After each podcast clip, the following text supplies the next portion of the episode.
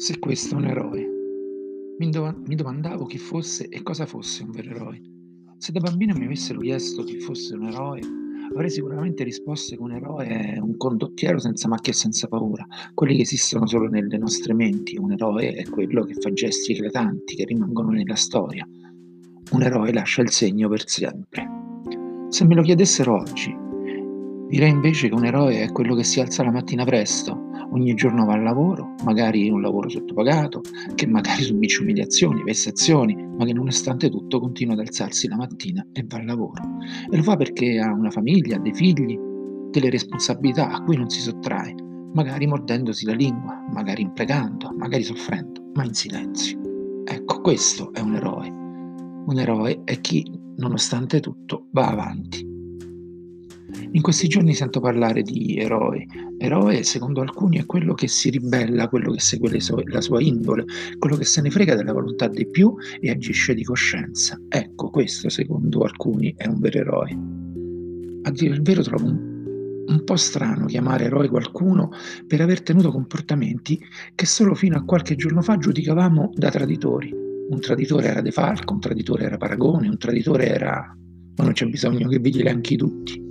Uno ad uno i nomi li conoscete perfettamente. I traditori ci ferivano l'anima, indebolivano il movimento.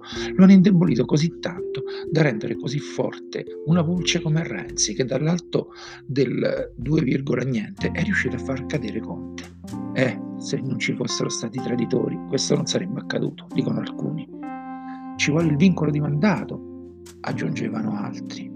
Eh già, ci vorrebbe il vincolo di mandato, bisognerebbe modificare l'articolo 67 della Costituzione. Ma che dice l'articolo 67?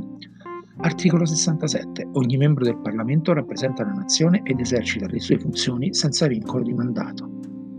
Possibile che nessuno ci abbia mai pensato? Possibile che nessun parlamentare si sia posto il problema? E allora, come al solito, ho cercato di capire se ci fossero delle proposte di legge che andavano in questo senso e ho scoperto che qualcuno ci aveva pensato. Senato della Repubblica, diciassettesima legislatura, atto numero 2759, disegno di legge, di legge costituzionale, di dei senatori, i nomi li metto dopo e poi capirete anche il perché. Comunicato alla Presidenza il 23 marzo 2017. Articolo 1 l'articolo 67 della Costituzione è sostituito dal seguente. Ogni membro del Parlamento rappresenta la nazione ed esercita le sue funzioni con il vincolo di mandato popolare. I deputati e senatori che nel corso della legislatura si iscrivono a un gruppo parlamentare diverso da quello cui, con cui sono stati eletti sono dichiarati decaduti e incandidabili. Bello, vero? Avremmo risolto tutti i nostri problemi, giusto? Pensate come sarebbe cambiata la storia recente, nessun Renzi avrebbe potuto fare quello che ha fatto, oggi avremo ancora Conte, Presidente del Consiglio, non ci sarebbero state votazioni in dissenso nei gruppi parlamentari perché vincolati dalle decisioni prese, insomma un paese migliore. Ora però è arrivato il momento dei firmatari di quella proposta di legge. Leggeteli uno ad uno, con calma, molta calma, e poi ditemi chi è veramente un eroe.